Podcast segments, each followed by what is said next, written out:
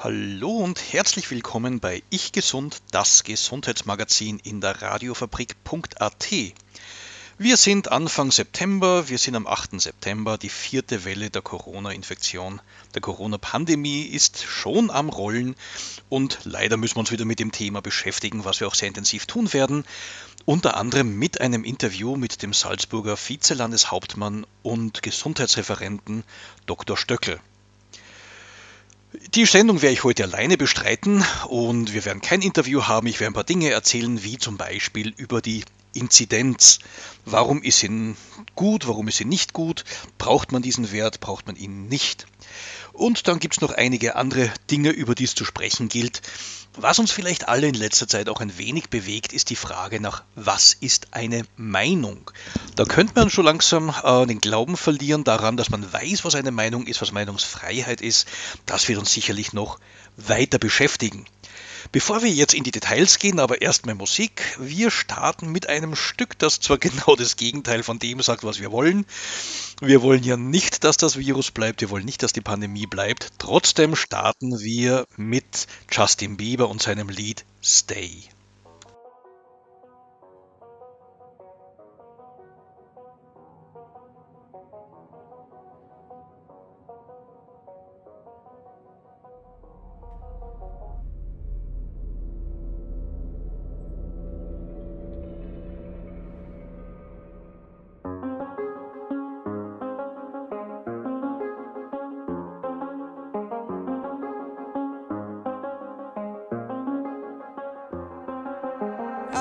Same thing I told you that I never would. I told you I changed, even when I knew I never could. Know that I can't find nobody else as good as you. I need you to stay, need you to stay.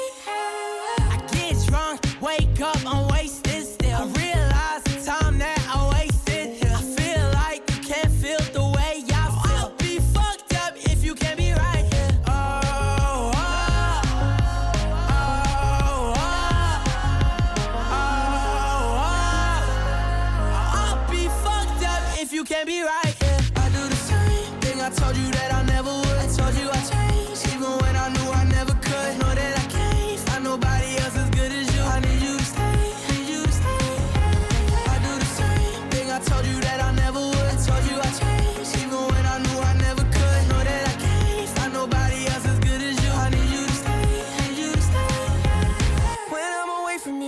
your time.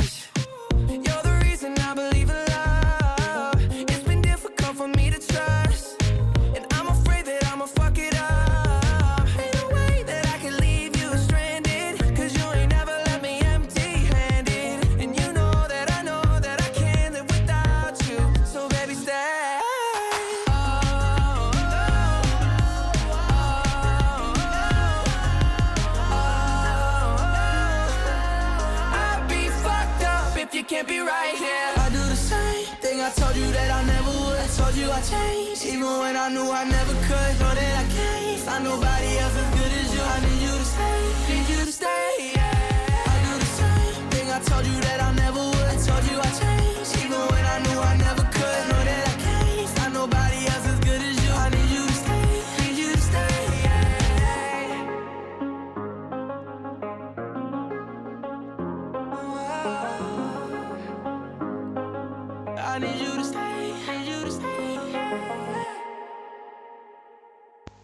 Justin Bieber und Kid Leroy mit dem Titel Stay. Als ersten Punkt, den ich heute an und besprechen möchte, geht es um die Fallzahlen, die heute mit dem 8. August 2021 erstmals seit April wieder die 2000er Marke überschritten haben, 2200. Das heißt, wir sind jetzt wieder in einem exponentiellen Anstieg. Das macht man sich oft gar nicht bewusst, was exponentieller Anstieg bedeutet. Dirk Müller, der berühmte Investor und ähm, Börsenguru, hat einen Vergleich gemacht. Er hat gesagt, hätte jemand zur Geburt von Jesus ein bisschen Geld, ein paar Groschen im Endeffekt einbezahlt und es wäre durch die Jahrhunderte jedes Jahr mit 4% verzinst worden. Wie viel hätte der Nachfahre von Jesus jetzt am Konto? Und da kann man lang nachrechnen, ja, müssen vielleicht ein paar Millionen sein, vielleicht ein bisschen mehr. Nein, es wären mehrere Sonnenmassen in reinem und purem Gold. Das also heißt exponentieller Anstieg. Das heißt, wenn ich mit zwei Personen starte an einem Tag und sie verdoppeln, jeder steckt noch wen an, dann sind es vier.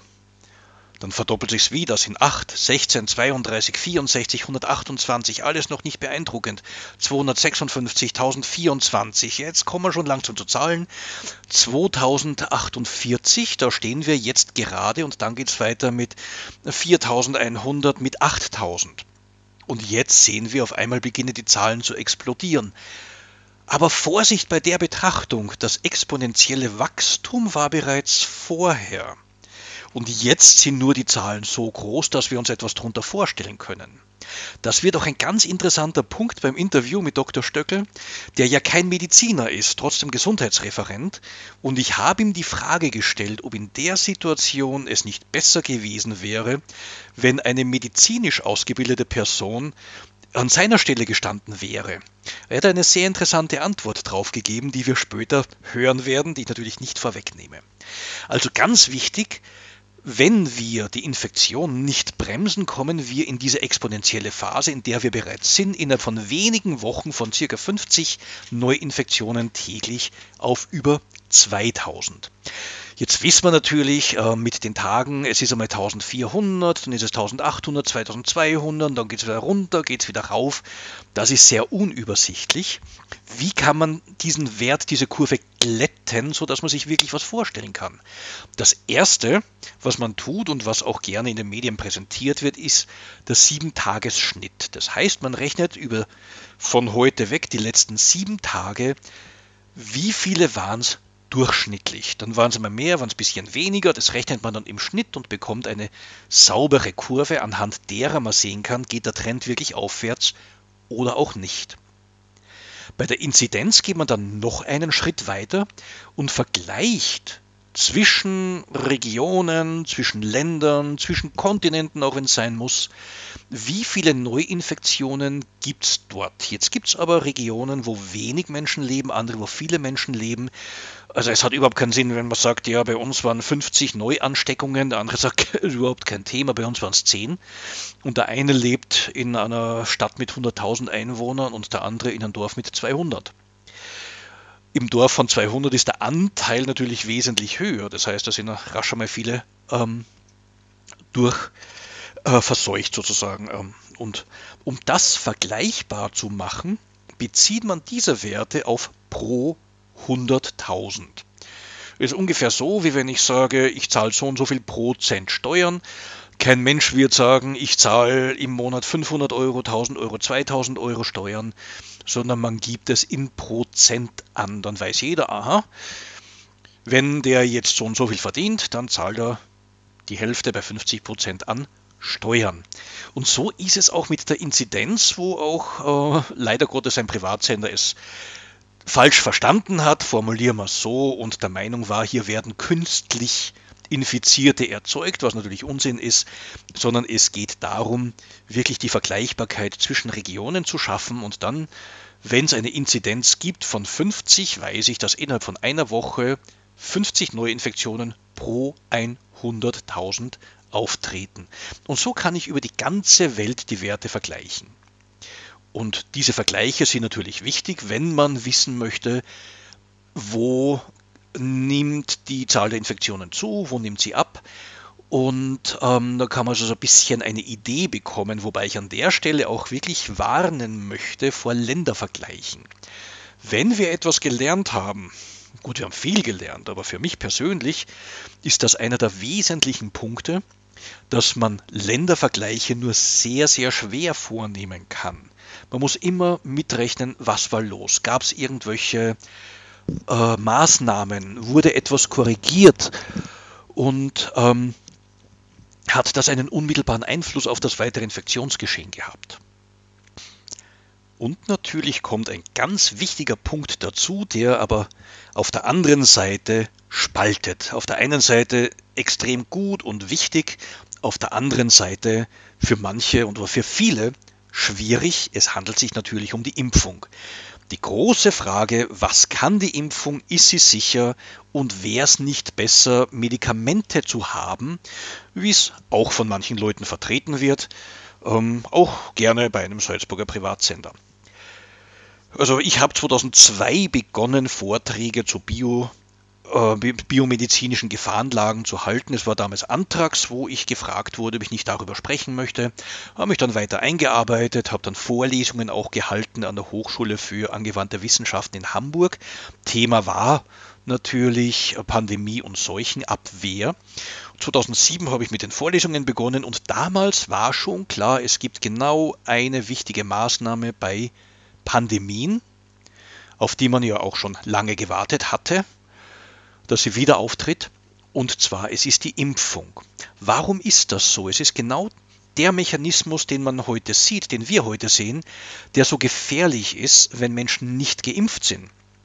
Das hat mich auch kurz äh, aus der Bahn geworfen, weil ich meinen Studenten immer erklärt habe, also in Hamburg natürlich leicht verständlich, was muss man tun, dass ein Virus weniger aggressiv wird. Ich habe die Situation, Straßenbahn in einer Millionenstadt wie Hamburg oder hinaus aufs Land. In der Stadt, man kann natürlich auch Salzburg nehmen, München oder egal, wo mehr Leute zusammenkommen, kann das Virus sehr leicht von einer Person auf die andere überspringen. Wenn jemand schon leichte Symptome hat, wird er sich vielleicht trotzdem noch zur Arbeit schleppen. Das Virus kann überspringen, kann aggressiv sein und kann hochinfektiös sein. Wenn man aber aufs Land geht, wo vielleicht im Extremfall sich nur wenige Leute treffen, man vielleicht ein, zwei, drei Tage so mal gar niemanden trifft, weil man mit seiner Arbeit beschäftigt ist, dann kann ein Virus niemals so aggressiv sein, weil nach drei Tagen und es sind schon Symptome da, wird man eher zu Hause bleiben, hat vielleicht schon Fieber, hat Husten, hat Schnupfen und geht nicht mehr unter die Leute. Also eine ganz normale Selektion, eine Evolution, die hier auftritt.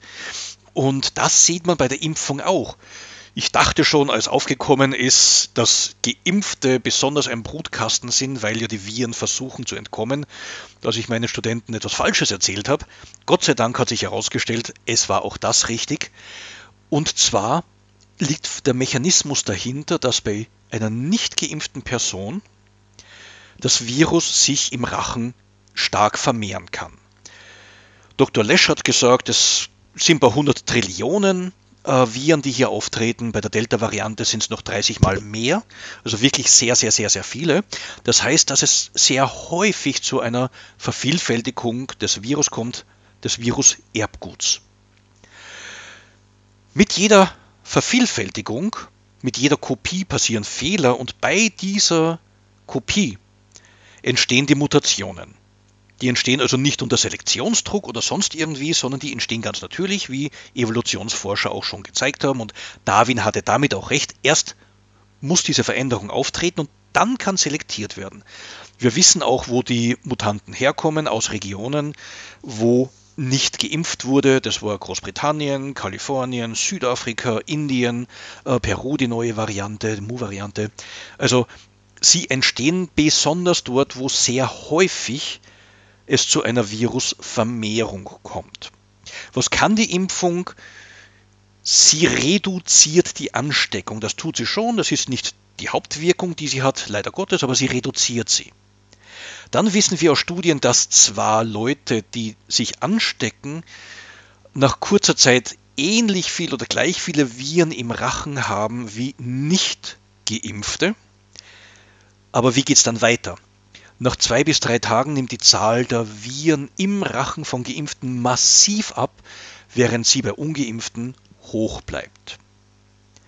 Wie verhalten sich die Viren bei Übertragung? Auch hat man Versuche gemacht, was auch äh, der Dr. Moder, bei dem ich auch in der Show war, Science Busters, und er erklärt das ja viel, also wunderbar, da der Molekularbiologe, der es erklärt, nebenbei äh, der Herr Puntigam, der wunderbar mit viel Humor hier Spaß und Stimmung reinbringt, eine super Kombination. Und äh, Dr. Moder, der auch Molekularbiologe ist, hat ein Experiment zitiert, bei der man Viren aus dem Rachen von Infizierten genommen hat, geimpften, nicht geimpften. Man hat sie mit äh, dann auf Zellkultur gegeben, verdünnt und hat geschaut, wie gut sind sie dabei, weiter zu infizieren. Und da hat man festgestellt, dass die Viren aus dem Rachen von Geimpften deutlich weniger infektiös sind als die Viren aus dem Rachen von Nichtgeimpften. Wir erinnern uns an die Evolution, die ich zuerst dargelegt habe. Also das ist alles wunderbar in ein Gesamtes gebettet und ergibt Sinn. Man spricht davon, dass es jetzt bereits eine Pandemie der ungeimpften ist. Wo kommt das her? Schon seit einigen Wochen zeigt sich, dass die Inzidenz, die wir zuerst besprochen haben, bei Geimpften viel höher ist als bei ungeimpften. Das heißt, es stecken sich auch wirklich weniger Leute an. Das nächste ist, und darauf kommt es jetzt ganz wichtig an. Was ist der Hauptschutz von allen Impfungen, die wir momentan haben? Also das ist die mRNA-Impfung, die Vektorimpfung, bei uns nicht zugelassen die Totimpfung und die äh, Novavax-Impfung, die Proteinimpfung wird wahrscheinlich jetzt dann irgendwann einmal auch zumindest in Amerika genehmigt werden. Da wird man dann abwarten müssen. Von den bei uns zugelassenen Impfungen wissen wir, dass der Haupteffekt darin besteht, dass infizierte Menschen ein deutlich reduziertes Risiko haben, äh, stationär im Krankenhaus behandelt werden zu müssen und damit auch ein deutlich geringeres Risiko haben, auf Intensivstationen zu kommen. Und das ist eine Riesenneuigkeit, die auf der einen Seite für die Geimpften aber auch heißt, ja, es gibt ein Restrisiko, das wissen wir aber seit den Studien vor der Zulassung.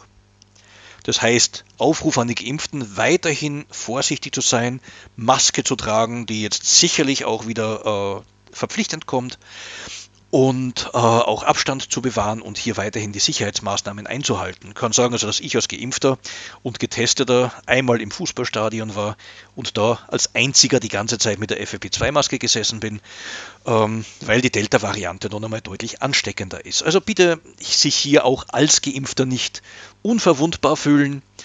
Ähm, seit Siegfried wissen wir, das gibt es im Endeffekt nicht. Es gibt immer irgendwo die Achillesferse oder den Ort, wo man verwundbar ist. Das ist auch bei den Geimpften so. Bitte weiterhin vorsichtig bleiben. Bei den Ungeimpften wiederum verhält sich die Pandemie so, wie sie im Frühjahr war, wie sie bis jetzt immer war. Das heißt, von der Ansteckung her, von der Zahl der Personen, die ins Krankenhaus geht und die danach auch auf Intensivstationen kommen. Wobei die Delta-Variante etwas aggressiver ist. Mehr Menschen pro gewisser Anzahl Infizierte müssen stationär behandelt werden und müssen auf Intensivstation. Circa 60 Prozent der Menschen in Österreich sind geimpft. Das heißt, die restlichen 40 Prozent sind nicht geimpft. Abziehen müssen wir natürlich die Genesenen. Und ähm, da kommen wir dann doch noch auf eine erkleckliche Zahl von circa 3 Millionen Ungeschützten. In diesen drei Millionen kann sich das Virus wunderbar weiter verbreiten. Das heißt, es wird tatsächlich so sein, und das werden wir den Herbst genauso reinsehen, dass sich das Virus vor allem unter den Nicht-Geimpften ausbreiten wird. Nicht-Geimpfte in die Krankenhäuser müssen und dort die Betten belegen. Was nicht ein Riesenproblem sein kann, weil dann natürlich wiederum wir die Situation haben, dass ja nur ca. 30 Prozent der Betten belegt werden können mit Covid-Patienten, wo die äh, Pflege auch intensiver ist. Man kann also hier nicht vergleichen mit normaler Intensivstation. Es ist intensiver, es braucht mehr Personal, es macht mehr Aufwand, einen Covid-Patienten auf der Intensivstation zu pflegen, als einen anderen Intensivpatienten. Zurückkommend auf die Inzidenz heißt das natürlich, dass eine Inzidenz unterschieden werden muss. Es ist jetzt die große Diskussion, auch darüber habe ich mit Dr. Stöckel gesprochen. Ist der Wert der Inzidenz sinnvoll? Braucht man ihn? Sagt ja, er ist sinnvoll und ja, wir brauchen ihn. Ob er die Grundlage sein soll für Entscheidungen, das ist die gute Frage. Was heißt es jetzt? Also diese umgerechnete Zahl an Neuinfektionen täglich gibt eine Idee darüber, wie die Krankenhausbelegung in den nächsten zwei Wochen sein wird und darüber, wie die Belegung auf den Intensivstationen in circa vier Wochen sein wird. Jetzt kann man auf der einen Seite argumentieren, naja, genau dafür brauchen wir diese Zahl ja, um zu wissen, was denn dann passiert in den nächsten zwei bis vier Wochen, wie sieht es in den Krankenhäusern aus. Die anderen argumentieren, wir können aber auch anders rechnen. Wir kennen die Krankenhausbelegung, damit können wir schätzen, wie viele Infizierte haben wir und wie geht dieses Geschehen weiter.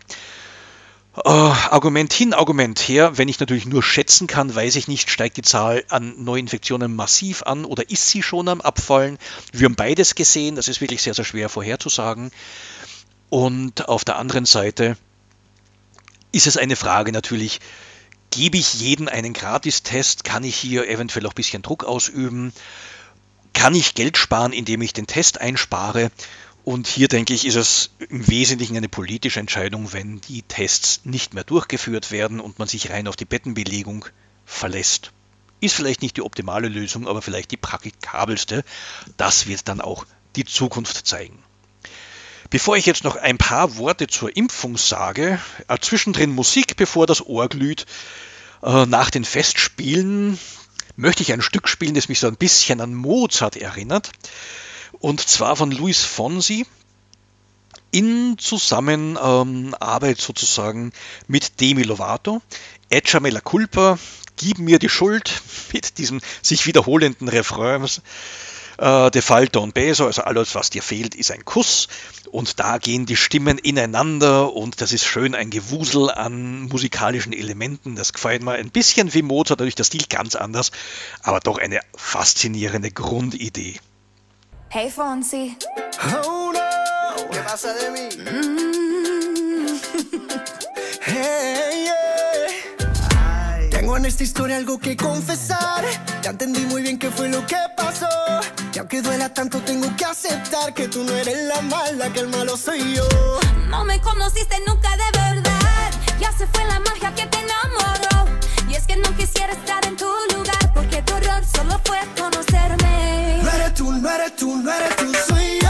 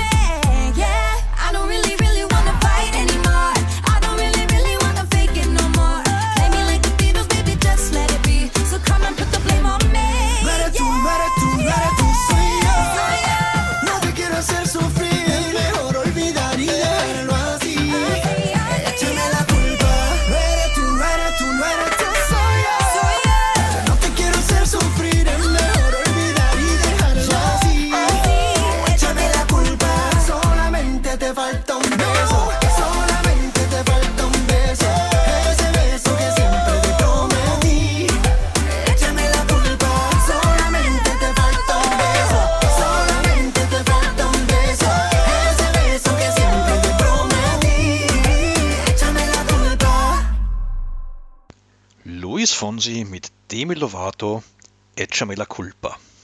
Wunderbares Lied, ich hoffe, ich habe nicht zu viel versprochen. Außerdem wären da wieder Urlaubsgefühle wach und viele waren wahrscheinlich eh auch selbst im Urlaub.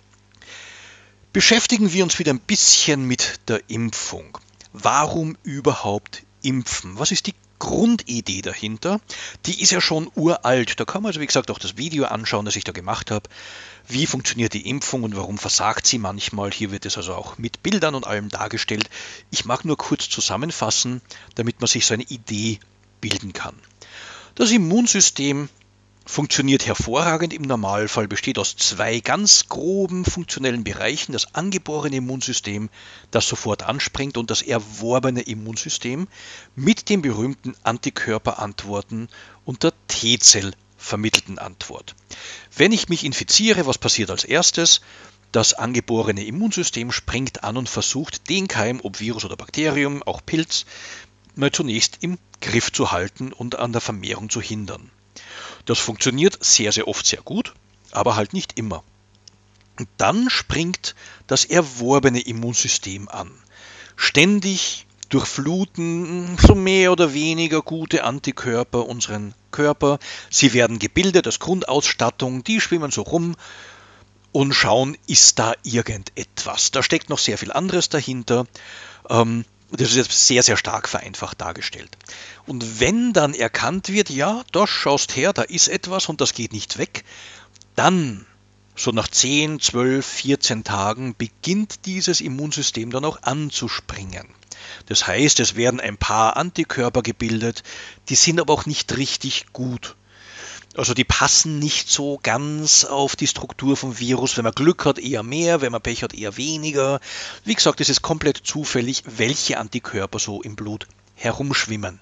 Quasi auf der Suche nach möglichen Erregern. Das Immunsystem merkt sich sicherheitshalber, dass da was war. Das sind diese B-Erinnerungszellen, B-Memory Cells, eben die B-Zellen, die Antikörper machen, lagern Erinnerungszellen ab und sagen, jetzt warte mal ab, wenn noch was kommt, dann sind wir schneller. Bevor diese B-Zellen aber ähm, abgelegt werden, beginnen die Antikörper zu reifen. Das heißt, diese Zellen sind aktiv dabei, in den Lymphknoten ihre Gene zu verändern, die Gene, die für die Antikörperbildung verantwortlich sind. Und sie versuchen so, den Antikörper, der gebildet wird, zu optimieren. Das braucht ein bisschen Zeit. Und in dieser Phase schwellen die, Anti schwellen die äh, Lymphknoten an. Deswegen testet auch der Arzt die Lymphknoten, um zu schauen, liegt eine Infektion vor, ist es hier warm, sind sie geschwollen, also ein ganz klares Indiz. Diese B-Zellen werden abgelegt. Auch die T-Zellen. Was ist der Unterschied zwischen B-Zelle und T-Zelle? Eine B-Zelle produziert Antikörper, die herumschwimmen. Die T-Zellen schauen, ob sie an der Oberfläche von Zellen etwas entdecken können, was ihnen fremd vorkommt. Die werden also quasi, die gehen in die Schule im Körper und dann gibt es verschiedene Mechanismen, die ihnen erlauben zu erkennen, ob eine Zelle infiziert ist. Ist eine Zelle infiziert, dann tötet die T-Zelle diese infizierte Zelle ab. Das ist auch der Grund, warum bei einer ähm, Infektion, viralen Infektion, zum Beispiel bei einer Grippe oder bei einer anderen Infektion, äh, der Hals rot wird, warum es auch schmerzt, typische Entzündungsreaktion und viele Zellen werden auch abgetötet, das tut weh, das braucht ähm, Regeneration, das braucht dann auch Reparatur. Wenn dieser Keim oder diese Struktur nun ein zweites Mal in den Körper kommt, dann reagieren die Zellen, die sich erinnern, wesentlich schneller und wesentlich intensiver und wesentlich spezifischer. Das heißt, dass nach wenigen Tagen bereits sehr deutlich und sehr hohe Antikörperwerte im Blut zu messen sind. Wir nennen das Antikörper-Titer. Und also nach wenigen Tagen sind diese hohen Antikörper-Titer bereits messbar. Und wie wir zuerst besprochen haben, die Antikörper sind schon nachgereift, sie sind schon spezifischer. Sie werden jetzt noch einmal optimiert, sodass mit dieser zweiten Exposition das Immunsystem wirklich gut vorbereitet ist darauf, dass wenn der Keim noch einmal kommt, er sofort effizient äh, bekämpft werden kann. Ist natürlich bei einer normalen Infektion, so Corona-Infektion, die keine schweren Symptome macht, die also es gibt ja eine Reihe von Coronavirus-Stämmen, ein paar wenige, die für uns relevant sind und viele haben auch Antikörper, weil sie eine Infektion einmal durchgemacht haben. Da erinnert sich das Immunsystem und da ist alles gut. Ähnliches mit Grippeviren, mit den Influenzaviren, die von der Struktur komplett anders ist, sind. Also Corona und Influenzaviren haben nichts miteinander zu tun. Und ähm, da gibt es aber diese Erinnerung. Der Sinn der Impfung ist nun folgendes. Man bringt nicht ein Virus, das potenziell schweren Schaden anrichten kann, bis hin zum Tod, oder Long-Covid, über das wir in der vorletzten Sendung schon gesprochen haben, ähm, was nicht diese Gefahr bringt, wie es das Virus tut, sondern ich bringe eine kleine Variante rein, in dem Fall genau nur die Struktur, gegen die wir die Antikörper brauchen, dieses berühmte Spike-Protein auf der Oberfläche von dem Virus. Das heißt, man bietet dem Immunsystem nur diese kritische Struktur an, die erkannt werden muss, um das Virus zu bekämpfen und um, um es daran zu hindern, an Körperzellen anzudocken und sie zu infizieren. Bei Totimpfungen, also nicht, dass man danach stirbt, das ist Unsinn, sondern bei Impfungen, die totes Virus oder tote Bakterien verwenden, müssen dazu Adjuvantien hinzugefügt werden. Also Substanzen, die dafür sorgen, dass das Immunsystem auch wirklich anspringt. Das sind dann diese berühmten Sachen wie mit Aluminium und anderen Substanzen. Das ist bei mRNA und Vektorimpfstoffen nicht der Fall. Und was wir jetzt nach über 4 Milliarden Impfungen weltweit auch wissen, ist, dass die Sicherheit sehr, sehr, sehr hoch ist und dass mittlerweile auch Therapien gegen schwere Nebenwirkungen entwickelt werden und entwickelt wurden, sodass man hier sich keine Sorgen machen muss, keine Angst haben muss. Was Tatsache ist, ja, wenn das Immunsystem anspringt, dann gibt es Symptome, die können ein paar Tage dauern. Manchmal dauern sie auch etwas länger, das ist unangenehm, das ist richtig, aber sicherlich weniger unangenehm als ein schwerer Verlauf oder Long-Covid, wo man über Wochen und Monate wirklich mit schweren Symptomen, mit Müdigkeit, mit Verdauungsproblemen, mit Konzentrationsproblemen und so weiter dann kämpfen muss. Ich hoffe, ich habe hier eine gewisse Entscheidungsgrundlage noch bieten können oder Ihnen da noch den ein oder anderen Aspekt mitgeben können, um sich für die Impfung zu entscheiden oder auch dagegen zu entscheiden. Mein Appell auf alle Fälle ist auch der, wenn wir den Schülern ein normales Schuljahr ermöglichen wollen, wenn wir starke Einschränkungen vermeiden wollen, wenn wir die Gefährdung von Gruppen, die sich nicht impfen lassen können, da geht es ja nicht nur um äh, Krebspatienten, da geht es auch um Leute mit Allergien, da gibt es Leute, die vielleicht auch schon einmal eine schwierige Situation hatten und sich einfach nicht impfen lassen wollen oder können. Also es gibt ja jetzt eine breite, weite Bandbreite an Personen, die schützenswert sind und die nicht geimpft werden können oder tatsächlich nicht sollten. Aber ich denke, jeder andere sollte darüber nachdenken, hier auch den Schutz dieser Gruppen zu gewährleisten und sich impfen zu lassen.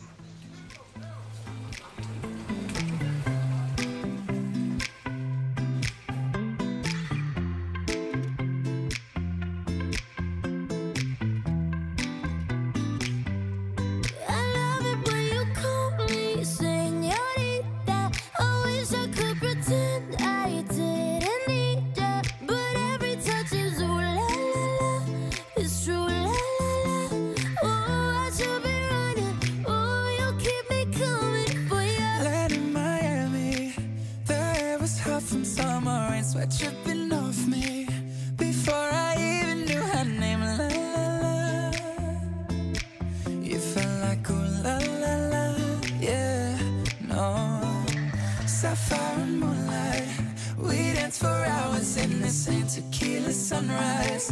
Her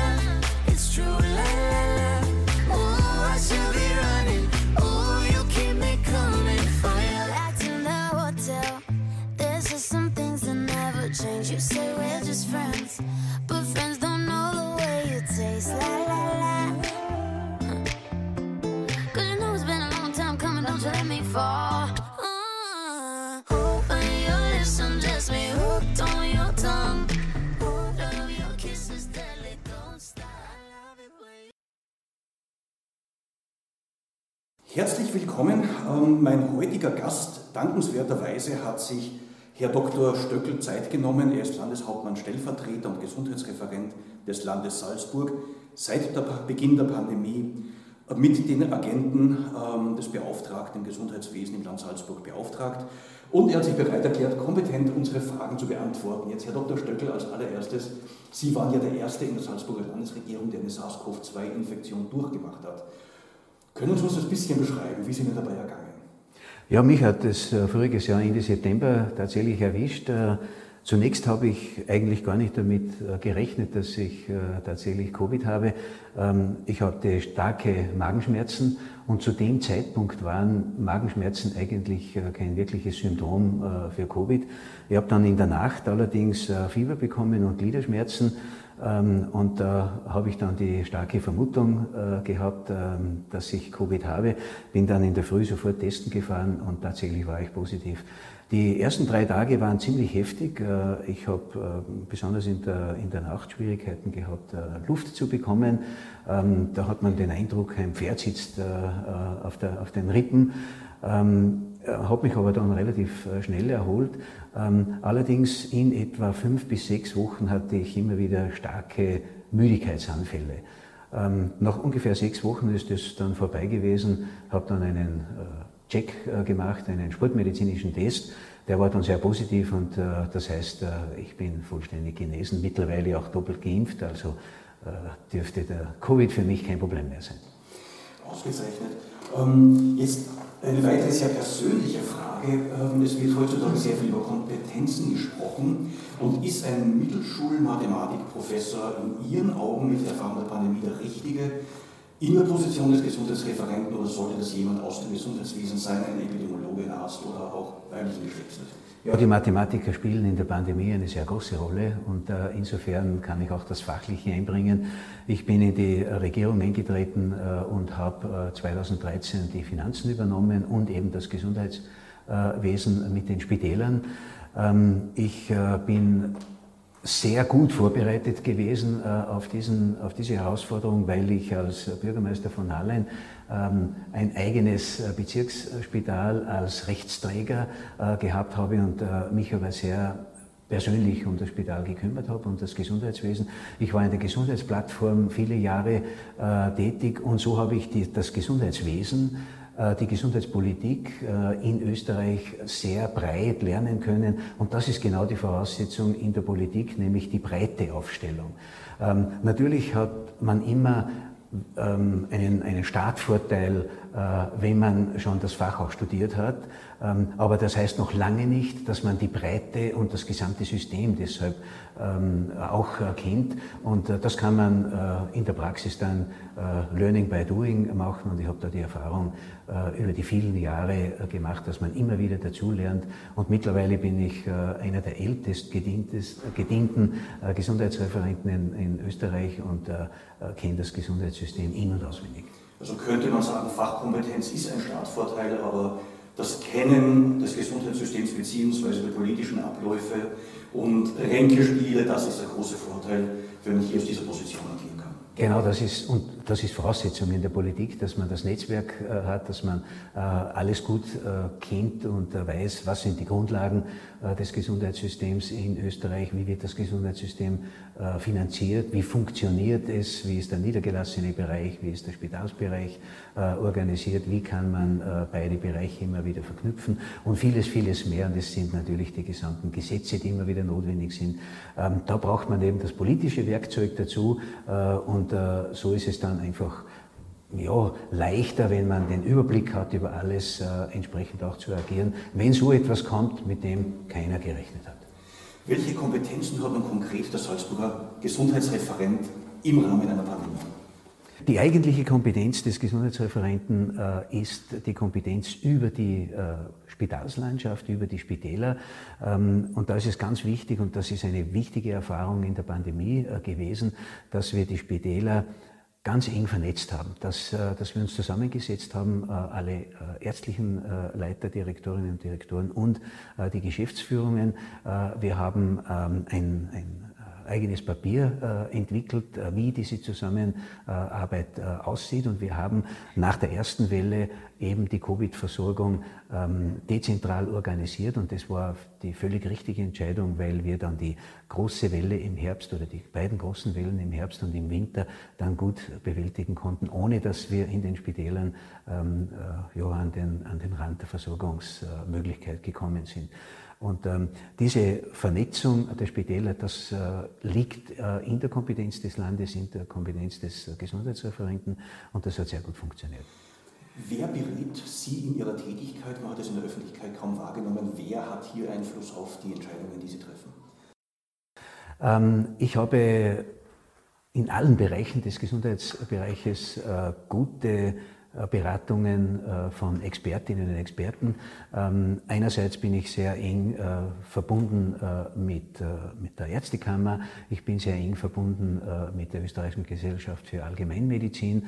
Ähm, ich bin natürlich mit den Spitälern, mit unseren Spitälern engstens verbunden. Es gibt immer wieder Schurfixe, das heißt, das gesamte Gesundheitswesen wird über so organisiert, äh, dass ich immer wieder mit den Experten äh, mich austausche. Ähm, und gerade äh, in der Pandemie haben wir natürlich ja, eigentlich im Grunde genommen täglich Verbindung mit den Expertinnen und Experten. Ähm, über die sogenannten Covid-Boards tauschen wir uns ständig aus. Da haben wir zwei. Einerseits das allgemeine Covid-Board ähm, und andererseits das medizinische Covid-Board, wo die äh, Spitäler untereinander vernetzt äh, sind. Und eine ganz wichtige ähm, Beratung bekomme ich auch äh, von den, von den Einsatzorganisationen, insbesondere vom Roten Kreuz, wo wir eben uns immer wieder austauschen, welche Möglichkeiten haben die Einsatzorganisationen hier zu helfen, hier entsprechend zu organisieren, wie wir die Pandemie bekämpfen. Das führt uns gleich zum nächsten Punkt. Impfung ist ja der große Gamechanger gewesen. Die Einsatzkräfte waren ursprünglich nicht am Impfplan drauf, sind wieder entfernt worden, was für gewisse Verwirrung gesorgt hat. Sie sind dann wieder reingerückt worden. Wie würden Sie heute äh, die Situation für Einsatzkräfte beurteilen und organisieren? Wie die Pandemie ausgebrochen ist, ähm, haben wir natürlich sofort reagieren müssen. Und äh, wir sind äh, alle ein bisschen zunächst äh, insofern äh, vor einem, vor einem Riesenproblem gestanden, nämlich was machen wir mit den Infizierten? Das heißt, wir haben dann zunächst die Covid-Versorgung einmal zentral organisiert in unserem Universitätsklinikum ähm, und haben dafür Sorge getragen, dass entsprechend viele Ausweichmöglichkeiten, zum Beispiel haben wir in der Messe dann ein Notspital eingerichtet. Da waren wir so organisiert, dass wir das zentral machen. Jeder, jede positiv äh, getestete Person ist äh, sofort ähm, da behandelt worden und ist, äh, ist ins Landeskrankenhaus gekommen. Und, ähm, und die Frage war dann, wie gehen wir im niedergelassenen Bereich um? Denn es wäre die völlig falsche Entscheidung gewesen von Menschen, die vermuten, dass sie positiv sind, zum, zum Hausarzt zu gehen zunächst, nicht? weil der hätte dann womöglich alle angesteckt. Und daher haben wir gesagt, wie machen wir das? Ähm, und da war es Goldes wert, dass wir gut aufgestellte äh, Einsatzorganisationen haben. Äh, ich habe mich äh, mit den Leuten vom Roten Kreuz zusammengesetzt und innerhalb von zwei Stunden haben wir gewiss, gewusst, wie wir das angehen, ähm, nämlich dass vom Roten Kreuz aus die die entsprechenden äh, Fachleute äh, in die oder zu den äh, Personen, die Verdacht haben und die Symptome haben, Verdacht haben, Covid zu haben, die entsprechende Symptome haben, ähm, dass wir mit Teams dann hingefahren sind. Äh, ähm, eine Ärztin, ein Arzt ist mit gewesen, Sanitäter, Sanitäterin und eben wo der PCR-Test dann abgenommen wurde. Ähm, so haben wir sozusagen den niedergelassenen Bereich einmal geschützt äh, davor, dass ähm, Covid-Positive in die Ordinationen äh, kommen und andererseits äh, die Covid-positiv, die bereits positiv getestet sind, im Landeskrankenhaus zentral versorgt. Und um die Frage noch mal zu schärfen, jetzt die Einsatzkräfte selber, zum Beispiel Feuerwehr, die hier 24 Stunden Einsatzdienst gewährleisten müssen, die gemeinsam zum Einsatzdienst fahren in einem gemeinsamen Fahrzeug. Die waren erst einmal für die Impfung nicht vorgesehen, Gott sei Dank nachher nachgerückt. Wie würden Sie das aus heutiger Sicht beurteilen? Würden Sie solche Einsatzkräfte auch vorziehen? Ähm, aus der heutigen Sicht äh, kann ich bestätigen, dass äh, der Impfplan, äh, den wir am vorigen Sommer gemeinsam alle Bundesländer mit dem Ministerium und mit den Experten ausgearbeitet haben und wo auch das nationale Impfgremium dann entsprechend die uns als Expertinnen und Experten zur Verfügung gestanden sind, ähm, war insofern der richtige Weg, der äh, als ganz klar definiert war, welche Gruppen äh, werden der Reihe nach äh, drankommen und ähm, warum ist es so wichtig und richtig gewesen im Nachhinein. auch wir haben sehr schnell die vulnerablen Gruppen und die alten Menschen geimpft. wir haben dadurch nicht nur die Seniorenheime, die Altenheime geschützt, sondern wir haben vor allem das Gesundheitssystem geschützt. Und ähm, das war mal der erste, äh, richtig, die erste richtige Entscheidung. Die zweite richtige Entscheidung war, dass wir das Gesundheitspersonal äh, geimpft haben, dass man ähm, sowohl im Spitalsbereich als auch im niedergelassenen Bereich und dann, ähm, so wie das Impfgremium äh, den Fortschritt äh, vorgeschlagen äh, hat, auch die entsprechenden Gruppen geimpft haben.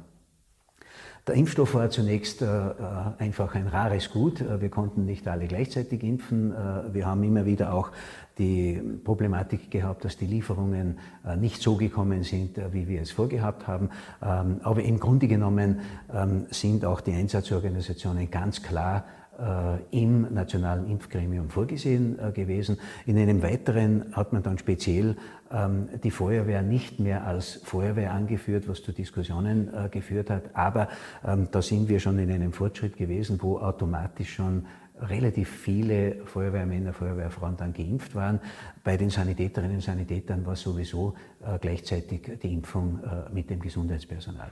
Also ähm, wir haben vom, vom Impfstoff, der uns zur Verfügung gestanden ist, auf den Empfehlungen des Nationalen Impfgremiums ähm, die, die Impfungen äh, Gruppe für Gruppe ähm, durchgeführt äh, und äh, im Nachhinein eben kann man auch bestätigen, dass es richtig war, weil wir in der zweiten Welle dann wirklich die oder eigentlich in, in, in, Gefahr, dass dritte Wellen und so weiter kommen, ähm, waren wir einfach schon äh, sicher, dass also die, die, die, Altenheime gesichert sind und dass das Gesundheitssystem entsprechend geschützt ist. Impfbereitschaft, Impfmüdigkeit in der Bevölkerung. Welche Ideen gibt es doch, eine größere Durchimpfung äh, zu erreichen? Beziehungsweise ab wann wäre in welchem Bereich eine Impfpflicht denkbar? Ja, grundsätzlich äh, ist es so, dass wir natürlich äh, die Impfquote möglichst hoch äh, erreichen sollen, damit äh, äh, oder hochtreiben sollen, damit äh, die Pandemie endlich bekämpft werden kann, nachhaltig bekämpft werden kann. Ähm, wir stehen in Salzburg jetzt doch deutlich über 50 Prozent der Bevölkerung und ähm, wir wollen aber unbedingt die 70, ich habe immer ausgegeben, die 70 Prozent Marke erreichen. Ähm, weil ich dann überzeugt bin, wenn wir, äh, wenn 70 Prozent der Bevölkerung äh, geimpft ist, dann bin ich überzeugt, ähm, werden wir mit der Pandemie ganz anders umgehen können, weil dann einfach die schweren Fälle nur mehr so selten sind, dass das Gesundheitssystem äh, nicht mehr in Gefahr gerät und dass wir das dann entsprechend eindämmen können. Wir müssen aber noch äh, uns anstrengen, damit wir diese äh, Quote erreichen, sehr anstrengen. Und wir haben jetzt über den Sommer ein Sechs-Punkte-Programm äh, aufgestellt, ähm, wo wir natürlich die normalen äh, Impfungen weiterführen. Ähm, wir setzen sehr viel auf den niedergelassenen Bereich, auf die, auf die Impfordinationen, weil da die Aufklärung am besten funktioniert und vor allem, weil wir dadurch den Impfstoff nahe an die Bevölkerung bringen. Wir sind seit äh, einigen Wochen jetzt auch mit einem Impfbus, nächste Woche kommt ein zweiter dazu, äh, unterwegs. Diese Impfbusse fahren in die Gemeinden äh, und dort wird es sehr, äh, sehr niederschwellig der Impfstoff angeboten und das Impfen angeboten. Ohne Voranmeldung kann man hinkommen. Die werden ganz gut angenommen. Der nächste Schritt ist dann gegen Ende der Ferien äh, noch einmal unter, ähm, zu Beginn der, der Schulzeit und, und, und äh, Semesterzeit noch einmal sehr intensiv in, Zusammenarbeit mit der Bildungsdirektion äh, in den Schulen und Universitäten entsprechende niederschwellige Angebote äh, stellen. Und so hoffe ich, dass wir im Herbst dann eine gute Durchimpfungsrate haben. Bildungskompetenz ist ein wichtiges Stichwort. Es gibt ja sehr viel Widerstand auch zum Teil in der Bevölkerung. Man hört Menschen so, die über die Impfung Dinge behaupten, die man nicht behaupten kann. Man würde in ein, zwei Jahren sterben und Unfruchtbarkeit und ähnliches, was sich wissenschaftlich in keiner Weise begründen lässt. Gibt es da auch Ansätze für die Zukunft in diesem Bereich, im Bildungsbereich, auf die Menschen zuzugehen, um im Fall einer weiteren Pandemie oder einer weiteren Gesundheitskrise hier sozusagen auch von dieser Seite besser vorbereitet zu sein? Äh, Im Grunde genommen machen wir das seit Monaten. Äh, wir nützen alle Informationskanäle und alle Informationsmöglichkeiten aus, um die Bevölkerung entsprechend äh, aufzuklären. Wir haben äh, den Salzburger Weg des Impfens äh, gewählt, nämlich ganz bewusst, dass äh, ungefähr zwei Drittel der Impfungen über die niedergelassenen Ordinationen äh, getätigt werden und dadurch ist sowieso gewährleistet, dass eine gute Aufklärung seitens der Ärztinnen und Ärzte äh, passiert. Ähm, wir haben sehr viel in den äh, sozialen Medien an Aufklärung äh, immer wieder schon gemacht und werden das auch äh, nach wie vor machen. Wir haben in den Schulen aufgeklärt, wir haben äh, Verbindung äh, zum Beispiel zu großen Veranstaltern, ähm, zu großen Sportvereinen, zu Migrationsvereinen, wo wir eben entsprechend die ausstatten mit Informationsmaterial, sodass sich die Menschen informieren können. Ähm, leider gibt es immer wieder ja, sehr starke äh, Tendenzen der Verunsicherungen, gerade in den sozialen Medien, wo völlig sinnbefreites behauptet wird. Ähm, das ist äh, leider der Fall. Ähm, das ist jetzt eigentlich durch Covid äh, wirklich aufgetreten. Impfgegner, Impfskeptiker hat es immer schon gegeben, aber nicht in dem Maß äh, wie jetzt, weil es halt alle betrifft, weil es die ganze Welt betrifft. Jetzt äh, macht man sich Gedanken. Und es gibt schon Ansätze, die zur Verunsicherung führen. Zum Beispiel, dass das Argument, der Impfstoff wurde so schnell entwickelt. Und da muss man einfach immer wieder aufklären, dass der Impfstoff schon seit den anderen SARS-Viren äh, in Entwicklung ist und äh, jetzt es für Covid deshalb so schnell gegangen ist, weil erstens sehr, sehr viel Geld hineingesteckt wurde, weltweit, ähm, und zweitens, weil die, die Pharma die großen Pharma-Riesen einfach extrem eng zusammengearbeitet haben und weltweit wirklich das gepusht wurde, dass man endlich sehr schnell diesen Impfstoff hat. Ähm, das heißt, ähm, es ist nicht so, dass äh, jetzt das innerhalb eines Jahres entwickelt wurde und zur Reife äh, sozusagen geführt wurde und jetzt wir alle Versuchskaninchen sind. Das sind jetzt so Behauptungen, äh, die kontraproduktiv sind, sondern man muss da einfach erklären, dass es sehr wohl ähm, diese, dieser Virusstamm schon lange untersucht oder die, die, die verwandten Stämme lange untersucht wurden ähm, und schon Vorkenntnisse da waren und jetzt hat man halt das weltweite Wissen gebündelt, um sehr schnell zu einem Impfstoff zu kommen. Und diese Dinge zu erklären, ähm, da ist man natürlich beim Erklären ist man ja prinzipiell immer Zweiter, wenn vorher schon ein Bauchthema äh, sozusagen artikuliert wurde und, und etwas in einem drinnen sitzt, das skeptisch, also äh, skeptisch macht äh, und dann äh, sozusagen mit, mit äh, Wissen und mit Fachwissen äh, dagegen anzukämpfen, ist es ist natürlich schwierig, aber wir machen es immer wieder. Blick Richtung Herbst, mögliche vierte Welle, ist sie schon am Rollen? Ja, nein?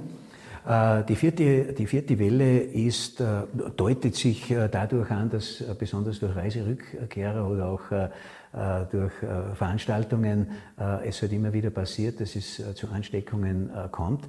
Ich bin aber überzeugt davon, und das haben wir jetzt im Kleinen schon gesehen, dass die Impfung schon sehr stark wirkt. Äh, wir haben in Salzburg das Problem gehabt, dass wir zwei starke äh, Cluster äh, im Land gehabt haben. Die Inzidenzzahl ist wieder hinaufgeschnellt, aber im Gegensatz zu den ersten Wellen hat sich das nicht durchgeschlagen auf die Krankenhäuser. Und das ist genau das Thema, und wie wir die Pandemie bekämpfen. Wenn das Gesundheitssystem nicht in Gefahr gerät, dann werden wir mit dem Virus leben, lernen und leben können. Und deshalb müssen wir versuchen, auf die vierte Welle, die sicherlich im Herbst und Winter daherkommt, äh, wir werden wahrscheinlich es mit neuen Mutationen zu tun haben, ähm, so vorbereitet zu sein, dass wir viele durchgeimpft haben, dadurch gewährleistet ist, dass äh, möglichst wenig schwere Verläufe äh, entstehen und dadurch das Gesundheitssystem äh, nicht an, den, an die Grenzen äh, stoßen werden. Und dann werden wir äh, diese Pandemie beziehungsweise mit diesem Virus auch entsprechend umgehen können. Aber wichtig ist, äh, wirklich äh, anhaltend werden wir die Pandemie nur bekämpfen, wenn die Impfung auch angenommen wird. Sie haben zwei wichtige Punkte angesprochen. Einerseits die Beurteilung von den zwei Clustern, die die Gesamtinzidenz im Land Salzburg nach oben getrieben haben. Finden Sie im Rückblick die Ampellösung, die Ampeldarstellung sinnvoll und finden Sie es in der derzeitigen Form sinnvoll? Wir haben im vorigen Jahr in Vorbereitung nach der ersten Welle auf die Herbstwelle ja diese Ampel entwickelt, wie in Österreich, aber auch europaweit war das ein Thema. Und ich bin überzeugt, dass der Ansatz genau der richtige war und der richtige ist, nämlich, dass wir nicht nur die Inzidenzzahl anschauen, um, äh, um etwas zu beurteilen oder, oder die Gefahr der, einer neuen Welle zu beurteilen, sondern dass mehrere Parameter eine Rolle spielen. Unter anderem, wie äh, ist das Systemrisiko äh, in den Spitälern, äh, wie hoch ist es, äh, wie ist es mit den Clustern, haben wir die Cluster im Griff äh, durch das Contact Tracing oder äh, ist es so oder, oder, oder verläuft äh, dieser, dieser Cluster so, dass er nicht mehr richtig nachvollziehbar ist. Und all diese Dinge äh, muss man beurteilen und dann hat, und das macht die Ampel. Ja. Ähm, es ist dann es hat sich aber dann so entwickelt äh, in der dritten Welle, in zweiten und dritten Welle, dass aus meiner Sicht fast nur mehr auf die Inzidenzzahl hingeschaut wurde. Und da müssen wir jetzt unbedingt weg.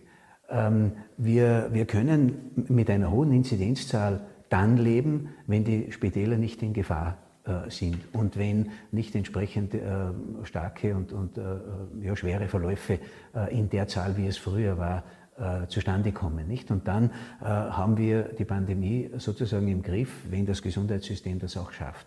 Und deshalb müssen wir wegkommen von nur reine Beurteilung Inzidenz, sondern wir müssen uns sehr genau anschauen, ähm, wie ist die Gesamtsituation und das macht eigentlich die Ampel. Also die Botschaft ist mehr oder weniger, dass die aktuell stattfindende Diskussion, dass die Inzidenz für die Zukunft nicht mehr der Vorhersagefaktor sein darf, ein wichtiger Indikator für das Infektionsgeschehen, aber nicht für die Beurteilung für Maßnahmen, sondern das fließt in die Ampel ein. Also das ist bei der Politik angekommen, das ist bei den Experten angekommen. Insofern kann man die Menschen auch beruhigen. Letzte Frage, letzten zwei Fragen in Richtung Welle im Herbst. Wie bereitet sich das Land Salzburg jetzt konkret auf die drohende Welle vor? Mit besonderem Blick jetzt auf Kinder, Schüler, auf die Schulen. Was wird hier, hier getan, um einen normalen Schulbetrieb zu gewährleisten? Ja, grundsätzlich äh, sind wir gut vorbereitet äh, auf den Herbst. Auf den Herbst. Äh, einerseits äh, haben wir viel äh, gelernt nämlich von der ersten Welle auf die zweite und, äh, und auf die dritte. Und äh, wir haben die zweite und dritte Welle gut bewältigt, weil wir schon vieles umgesetzt haben, was wir in der ersten Welle gelernt haben. Das setzen wir natürlich jetzt auch oder bereiten wir auch für den Herbst weiterhin vor. Ähm, wir werden dann sehen, ob es eine dritte Impfung gibt. Ja, nein. Das werden wir, haben wir natürlich auch alles im Hintergrund schon organisiert, falls es notwendig wird. Und dann für die Schulen ähm, da geht es in Zusammenarbeit mit dem Bildungsministerium und mit der Bildungsdirektion, äh, geht es jetzt darum, dass man das, was äh, jetzt der Bund vorhat, äh, das, was unser, Bildungsminister, äh, unsere Bildungsdirektion vorhat, eng abstimmen äh, mit dem Land.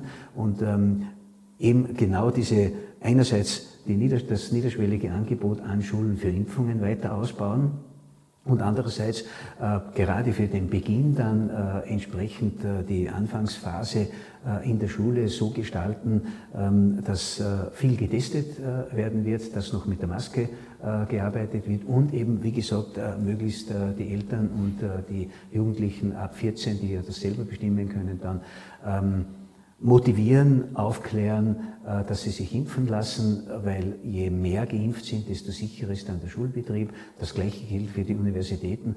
Ähm, da sind wir schon längst in guter äh, Zusammenarbeit, dass wir, wir liefern dann viele Argumente.